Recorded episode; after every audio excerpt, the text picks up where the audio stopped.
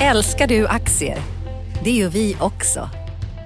Sea Worldwide Asset Management är en av Nordens största oberoende aktiva aktieförvaltare och har samlad kunskap sedan 1986. Ta del av vår kunskap på seaworldwide.se. Bokstaven C worldwide.se.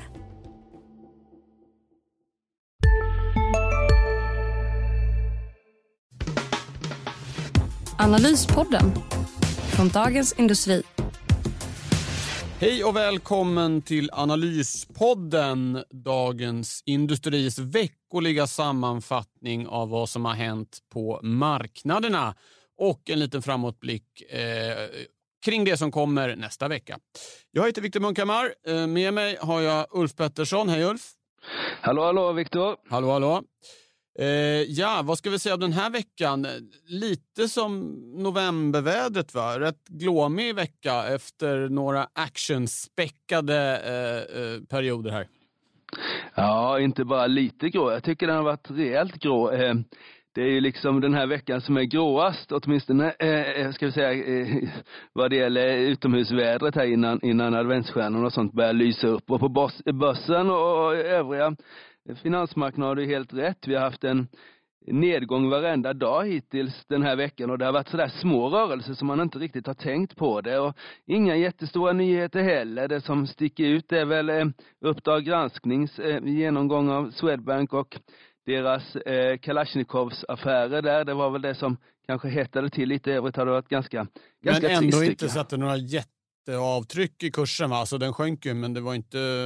Det hade väl kunnat vara värre om man säger så? Ja, det hade det. Alltså den där grejen, vi får väl se lite, men, men det var ju ganska lite pengar. Det handlade om 10 miljoner kronor som hade förts över. Det är klart att det är jobbigt när det handlar om vapen vapentillverkare och sånt där just när, när, eh, eh, när man har sanktioner mot, mot eh, Ryssland. Men, men den föll lite grann, Swedbank-aktien, men det var inte det här raset som vi såg för knappt ett år sedan och det var inte heller i närheten av det där raset för SEB för, för ett par veckor sedan när det kom fram att de också är under, under lupp av Uppdrag granskning. Då, ja, det är, väl, det är väl en punkt på nästa veckas agenda, det SEB-programmet som väl alla räknar med kommer då. Ja. Men vi kanske ska prata om denna veckan först innan vi börjar med nästa? Det låter som en bra idé. Absolut. Eh, ja, lite makrodelen då, min sida av bordet. Eh, inte någon jättefart där heller får man säga. En del intressanta saker har hänt. Vi fick ett protokoll från Federal Reserve, alltså mm. den amerikanska centralbanken. Och Det är ju intressant vad Fed ska ta sig för. De har ju sänkt tre gånger men signalerar ju nu då att nu är de i ett slags neutralläge eh, där det inte är självklart vad de ska göra framöver. Och Det var också den bilden man fick rätt mycket i, i protokollet. Vi visste ju redan att två personer inte ville göra den här tredje sänkningen.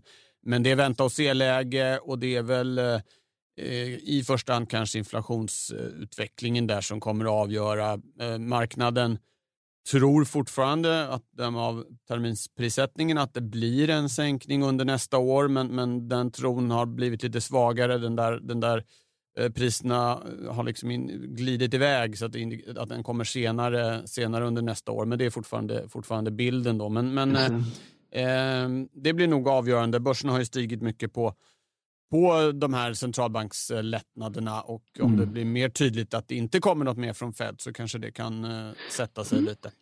Just det, men det, ränteutvecklingen på, på, på så att säga, marknaden har ju inte, det är inte så att vi, vi, vi de långa amerikanska räntorna steg ju en del, men de har inte, de har inte stigit något särskilt här senaste veckan egentligen. Nej, vi hade veckorna. ju en uppgång. Ja, men I Sverige var det lite intressant att vi faktiskt för ett par veckor sedan fick upp tioårsräntan då över noll för första gången sedan slutet mm. av juli. Men nu är den faktiskt lite under igen, så det, det, har liksom legat lite stilla eh, även där. Och en sak man kanske kan ta upp i det sammanhanget är väl att de här, eh, utöver Fed och centralbankerna så är det ju mycket handelsförhandlingarna mellan USA och Kina som, mm. som styr humöret och där har det ju kärvat lite grann igen nu då. Det var ju väldigt optimistiska tongångar ett tag men det här fas 1-avtalet är ju inte undertecknat och läget i mm. Hongkong gör inte saken lättare precis. Så att, uh, lite, uh, lite, lite, lite handelsoro igen då uh, mm. har väl också präglat både börs, börsstämningen och ränte, räntestämningen. Just det, om man tar den där politiska eh, med, med Hongkong här så det har ju hållit på nu, vad är det, det är fem månader, månader ungefär. Fem månader ja och eh, eh, det var ju mycket fokus i början och sen så, sen så tappade vi det där och nu senaste veckan har det verkligen tilltagit igen. Finns det, vad, vad är anledningen till att vi liksom börjar oroa oss lite mer nu? Är, är det att det har eskalerat eller är det just att USA har börjat prata om det eller vad är så att säga, och är det där någonting som kan, kan ställa till det på ja, riktigt? Så den, på det allmänmänskliga planet så oroar vi väl över oss att det har blivit våldsamt. Jag menar, det var ju en demonstrant som blev skjuten i bröstet och alltså det är ju en, från att ha varit fredliga protester och eh, återhållsamma reaktioner från polisen har det ju blivit betydligt våldsammare. Men sen så vad gäller handelskopplingen då så är det väl, det var en kongressen i USA stiftade ju en lag här i veckan som eh, mm. mer eller mindre var ett, ett, ett, hot mot Kina att lägga sig allt för hårdhänt i det som händer i, i, i Hongkong. Och det skulle ju kineserna kunna eh, koppla till, till handelsförhandlingarna. Det är väl ingen som uttalat har sagt det, men, men det, det är väl en, en tänkbar liksom, förveckling in i, in i handels, handels, handelskonflikten. Um, om man ska ta lite mer, mer makro så har vi faktiskt den här tendensen vi har haft senaste månaden att, att de, här, den, de här väldigt dystra konjunktursignalerna vi fick under sensommaren att det har blivit lite bättre, den, den håller i sig. Vi fick eh, idag på morgonen här eh, lite preliminära inköpschefsindex från, från Tyskland och Frankrike som visade att, att eh, fallet bromsar. I Frankrike ser det till och med helt okej okay ut. Även om det sammanvägda indexet för hela EMU-området eh, Eh, sjönk lite grann. Så liksom den där panikkänslan som ju fanns kring framförallt den tyska industrikonjunkturen under sommaren och sensommaren, den, den, den har lagt sig. Och det, lite sådär så kallade metkrokar börjar man se i indikatorer. Även en amerikansk indikator som heter Philly Fed steg oväntat mycket. Eh, å andra sidan så finns det lite signaler om att den amerikanska arbetsmarknaden håller på och, och, och bromsa in. Eh, så att, lite blandat, men ändå, ändå ett, ett något stabilare eh, konjunkturläge eh, tycks vi ha och det har vi fått en del bekräftelse på här, här i, i veckan. Så det är ju positivt. Just det, och eh, jag ska inte gå händelserna i förväg, men nästa, på måndag här, måndag förmiddag har vi IFO-index från Tyskland. Det anses ju vara en, en ganska viktig Ja, det är inte bara ganska viktigt. Det är väl Europas viktigaste konjunkturindikator. Den största och viktigaste för Tyskland som i sin tur är den största och viktigaste ekonomin. Så det, det, blir, det blir spännande. Eh, vi kan också säga, apropå både centralbanker och konjunktur, att Christine Lagarde, alltså den nya ECB-chefen, eh, har hållit ett första stort tal här och hon går på, på Draghis linje kan man säga och efterlyste en ny policymix, som hon sa för, för Europa och, och i klartext betyder det att hon efterlyser mer eh, finanspolitisk eh, stimulans eh, och det, det är ju i linje med vad man har hört från, från ECB länge och väldigt tydligt från Mario Draghi i september, hans eh, sista stora möte om man säger så. Så att, eh, där verkar linjen vara, vara oförändrad. Och det, ehm... Samtidigt så tycker jag mig ha sett eh, information om att, att de har lite svårt, en del länder har lite svårt att hålla sina budgetkrav och sådär och underskott och sånt. Är det, Ska man gasa på då, eller hur? Ja, det där är ju lite, det är ju de, de, de, de länder som har utrymme, brukar det heta. Och det är inte bara ECB som säger så, utan även IMF och, och andra. Och, och, I första hand menar man ju då Tyskland som faktiskt skulle ha möjlighet, men även länder som Nederländerna och kanske no, no, några till. Eh, att Italien skulle gasa på med mer finanspolitisk stimulans, det är nog ingen, ingen, ingen som vill se. Då skulle då skulle nog räntorna sticka, sticka ganska snabbt. Men eh, för de som har möjligheten så eh, vill många se lite hjälp därifrån eftersom ju eh, ECB inte kan göra så mycket mer. Eh, nu som sagt så, så ser vi ju att det kanske inte faller fullt så snabbt i konjunkturen och då minskar ju förstås behovet av det här. Men att det skulle bli någon, någon liksom tillväxtfest nästa år, det verkar väldigt osannolikt. Och tillhör du liksom de här, eh, ska vi säga, spender om du fick, om du fick bli finansminister i Tyskland eh, kombinerat med ECB-chef, skulle du gasa på då i Tyskland? Eller är det liksom att, ja, jag tycker väl eh, att det är som Harry Flam sa en gång i skuggdirektionen, en no-brainer.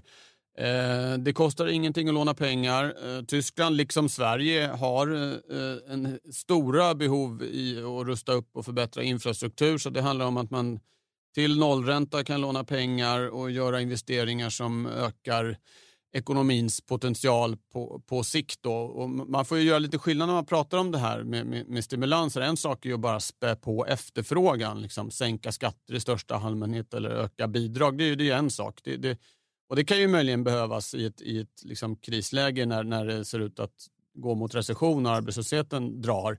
Eh, men ett annat sätt att göra det som ju också ger, ger fördelar på längre sikt är ju eh, offentliga investeringar som som sagt gör att eh, ekonomins potential växer på, på sikt. Sånt som eh, nya hamnar, eh, nya skolor, eh, nya järnvägar eh, eller vad det kan vara.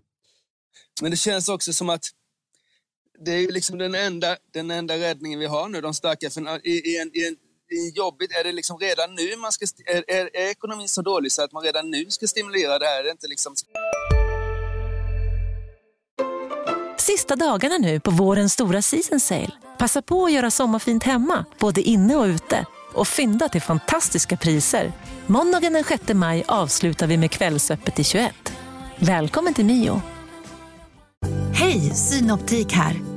Visste du att solens UV-strålar kan vara skadliga och åldra dina ögon i förtid?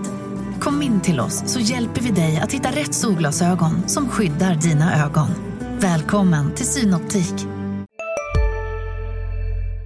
Man inte vänta med det vapnet. Eh, eh, för det är det sista vapnet vi har kvar för att liksom rädda oss från någon djup recession eller depression om någon sån där skulle komma. Liksom att vi eller då får man liksom inte gräva på det. Ja, det där, det där, det där är ett problem. Jo, alltså just nu varken i Sverige eller Tyskland. Jag menar, konjunkturen går upp och ner. Nu eh, har vi en lågkonjunktur eller är på väg in i en lågkonjunktur och det är fullt naturligt. Och det kanske man inte behöver liksom kasta allting över bord för. Eh, å andra sidan, om man ska använda finanspolitiken en fördel med penningpolitiken är att det går snabbt. Det slår igenom ekonomin eh, hyfsat snabbt. Man sänker räntorna och det, och det märks.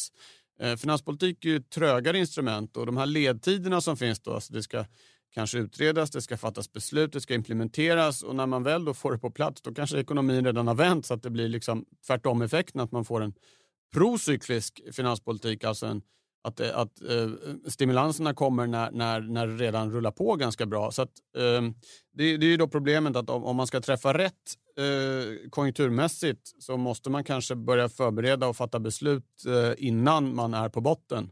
Ehm, men, men visst, det är ju, och det är en orsak till att vi en gång i tiden delade upp det här eh, att, att, att finanspolitiken inte ska syssla med att stabilisera konjunkturen därför att det är så lätt hänt att, att, det, att tajmingen blir, blir, blir fel. Så det är absolut ett, eh, en, ett problem och en, en invändning.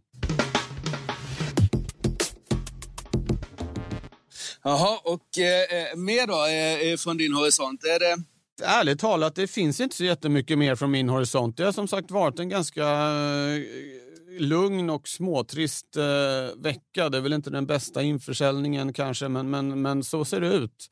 Eh, och det är väl lite skönt kanske att vi har sådana veckor emellanåt också. Det har ju varit väldigt mycket action ett tag här. Ja, har. Då kanske vi ska titta lite på, på nästa vecka då. då har vi ju, ska vi inte eh, prata lite Atlas? Jo, det är nästa veckas. Det är nästa veckas grej? Aha, okej, okay, då är jag med. Bra, kör Atlas. Ja, precis. En, en, en av grejerna i alla fall. Atlas kapitalmarknadsdag här på, på tisdag. Eh, Atlas är ju, har ju stigit en 65-70 procent på börsen i år. Trots, och, eh, trots att man då delade ut Epiroc här förra året så är man återigen Stockholmsbörsen solklart eh, mest värdefulla bolag. Börsvärdet är väl uppe på 400 miljarder, lite drygt till och med.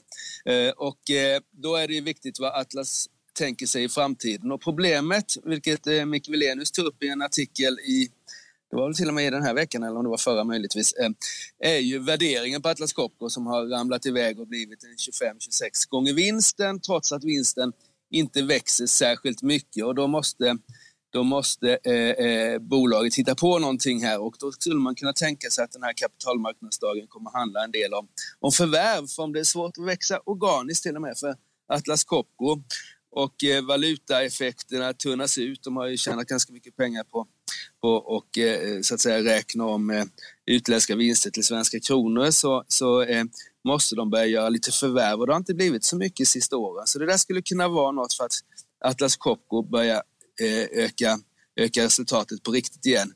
Eh, det är ju ett, ett kvalitetsbolag som har gjort mycket bra förvärv genom åren och det är möjligt att det kan bli lite, lite förvärv också. Eh, vi får se, det kan nog bli ett ämne för den där kapitalmarknadsdagen som, som förstås är viktig. För om, om så att säga Atlas Copco skulle komma fel ut på sin kapitalmarknadsdag och den börjar gå ner så kommer det sätta ytterligare press på börsen eftersom den har en så pass hög indexvikt. Mm. Och hög värdering. Så det är intressant. En hög värdering och hög indexvikt och är väldigt viktig, är väldigt viktig för Investor. Det är ju Investors såklart viktigaste innehav nu för tiden. Och så, där. så det är intressant. Eh, något annat som är intressant eh, är ju att eh, vi, hade, vi har haft lite uppköp på börsen faktiskt här. Nu, kommer det då, nu adderas det ett bolag till börsen, det är det här K-fastigheter, ett, ett, ska vi säga, ett riktigt fastighetsbolag, det vill säga som äger massvis av hyresrätter, ja massvis, men 63 hus i alla fall och 15-1600 hyresrätter i Skåne och lite i Småland som noteras på börsen och det där är superhett. Eh, Alltså räntorna som är så låga gör, och, eh, och det här behovet av, av bostäder som vi har i, landet. Och hyresrätter ligger väl helt rätt också? va? Hyresrätt helt rätt. Och det har ju varit, alltså om titta på de här gamla eh, Eh, Heba exempelvis som, som länge då, fram tills John Mattsson noterades på börsen i, i juni här, så var Heba det enda fastighetsbolaget med en majoritet av fastigheterna bestående av hyres, hyresrätter då, eller hyresfastigheter, eh, bostadshyresfastigheter. Men nu börjar vi addera på med John Mattsson och nu K-fastigheter och det där Heba var liksom inget spännande bolag. Tittar man på deras kursutveckling här eh, senaste åren så händer det inte särskilt mycket. Men senaste året så har den rusat och det är ju för att hyresfastigheter har blivit superhett. Det är låg risk anser man. Och eh, den risk som har funnits har funnits i ränteutvecklingen. Och det som har hänt senaste året är väl att marknaden har börjat prisa in väldigt, väldigt låga räntor under väldigt, väldigt lång tid. Vi har ju haft ganska många år nu med väldigt låga räntor men det som har hänt sista tiden är väl att aktiemarknaden vågar ta ut liksom fulla effekten av det där på något sätt. Att nej, men du kan du liksom låsa in pengarna på tio år till väldigt låg ränta och du har ändå en direktavkastning på bostadsfastigheter på en 4-5 procent, då blir det ju väldigt bra värdeökning på det här. Och, det, och nu får vi se då K-fastigheter och värderingen, alltså de anger själv ett substansvärde på 1,5 miljard och börsen och kommer börsnoteras till 2,6 miljarder. Så det är ju, det är ju extremt och det är 40 procent över substansvärde och som värdering brukar vi inte ha men nu har vi det eftersom marknaden har prisat väldigt låga räntor lång tid framöver. Mm. Ja, den här fantastiska världen för, för fastighetsbolagen uh, fortsätter verkligen med jag menar, eh, sjunkande räntor och stigande konjunktur var det ju länge. Nu har vi en, en, visserligen en svagare konjunktur men uh, i gengäld uh, inga räntor någonsin ungefär. Nej, och de får ändå in, eh, hyresförhandlingarna håller väl på just nu då. Det har väl kommit en del, men det blir ändå med Hyresgästföreningen, men det blir ändå 2% ökning ungefär. Och, eh, det är samtidigt som deras kostnader har minskat och eftersom räntan senaste året har gått ner ganska rejält. Så det blir, ser jättebra ut. Och, så, eh, och det där kan nog, eh, skulle K-fastigheter eh, bli bra på börsen så kan jag nog tänka mig att det kommer fler sådana här bolag. Det finns ganska många bolag, eh, sådär, så här, medelstora hyresfastighetsbolag runt om i landet som säkert kan tänka sig att gå in på börsen om man får den här typen av värdering. Ja, just det. Ehm, substansvärdet plus 40 procent. Det låter ju bra. Precis, det låter ja. bra. Ja. Och sen är det ju förstås, men, alltså, och, och det, men det bygger ju förstås på de här låga räntorna. Alltså att eh, eh, eh skulle räntan börja ticka upp mot 3-4 procent igen, då är det inte lika kul att ha, ha en direktavkastning på drygt 4 som de nu bygger till. Ja, och för de andra fastighetsbolagen, då, om vi håller oss kvar i den sektorn lite, som inte har eh, hyresgäster i första hand, så är förstås konjunkturen en, en viktig historia också. Det var ju lite intressant i kvartalsrapporterna som kom här. Det var ju eh, en del, en del eh, bolag som rapporterade att de nya, nya hyreskontrakten inte var riktigt lika bra som de gamla, de som alltså är den kommersiella kommersiella sektorn och det är väl ett tecken på att vi har en avmattning i, i konjunkturen. Så där, för dem spelar det in också. Men för bostadsfastigheter då med hyresrätter då är inte den aspekten fullt så, så viktig. Så länge inte folk börjar liksom bli av med jobben och inte kan betala hyran förstås. Men, men ja, det är väl ungefär det sista man slutar betala. Ja, det är det ju. Men, men det är ju, alltså nu har vi inte, tar vi det som har hänt i, i veckan här, exempelvis Venue Retail, alltså accentbutikerna och Ritzo-butikerna, skor och väskor och sånt där, att de eh, är i, i, i rekonstruktion är ju en stor händelse. Jag menar, de har ju ändå vad är det, ett, hundratal, ett hundratal butiker. Vi har den här krisen i R&B nu som gjorde den emissionen som de ska få tag på. Vi har eh, MQ som gör om hela sitt butiksnät och jag antar att utan nu börjar ju den här butiksdöden som vi har pratat om och sett delvis, den börjar ju liksom nå även, ska vi säga, de, de, de, de, de namnkunniga bolagen i, i sektorn. Och det är ju intressant och det är klart, det kommer ju pressa fastighetsbranschen, den, den delen av branschen som har eh, kommersiella lokaler. Ja. Bra, det återkommer vi till. Eh, om man ska säga en sak till om nästa vecka från min horisont och så kommer en ny barometer från Konjunkturinstitutet och det är den eh, största och bredaste mätningen av, av läget i den svenska ekonomin och den blir ju intressant att se ifall vi även där kan få lite sådana här metkrokar att det kanske eh, åtminstone slutar falla, eh, möjligen även börjar stiga. Vi får se, men den, eh, den ska vi hålla koll på också. Eh, vill du säga något mer Uffe eller ska vi runda av och önska ja, lyssnarna en trevlig helg? Vi ska önska dem en trevlig helg och så tycker jag kanske vi ska eh, uppmuntra dem att lyssna på våra andra poddar också. Du har ju en, en intressant podd, exempelvis Viktor, eh, Makropodden. Makrorådet ja, som den heter. Och, det har jag. Eh, Digitalpodden. Och så har vi Digitalpodden. Och Förnuft och känsla. Ja, och sen är ju faktiskt de här tv-magasinen är ju podd även numera som Ekonomistudion. Det kan man lyssna på. Och privatekonomi har vi också. Ja, det är ja. fler och fler poddar hela tiden. Ja. Bra, då så. Mer att lyssna på. Mer att lyssna på och eh, medan ni lyssnar får ni ha en riktigt skön helg också. Ja, för, för nu ska vi sluta lyssna på oss. Hej med er. Ha det bra. Tack, hej. Analyspodden från Dagens Industri. Programmet redigerades av Umami Produktion. Ansvarig utgivare Peter Fellman.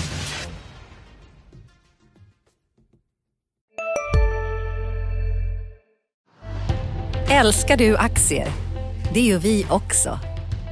Sea Worldwide Asset Management är en av Nordens största oberoende aktiva aktieförvaltare och har samlad kunskap sedan 1986. Ta del av vår kunskap på seaworldwide.se. Bokstaven C, worldwide.se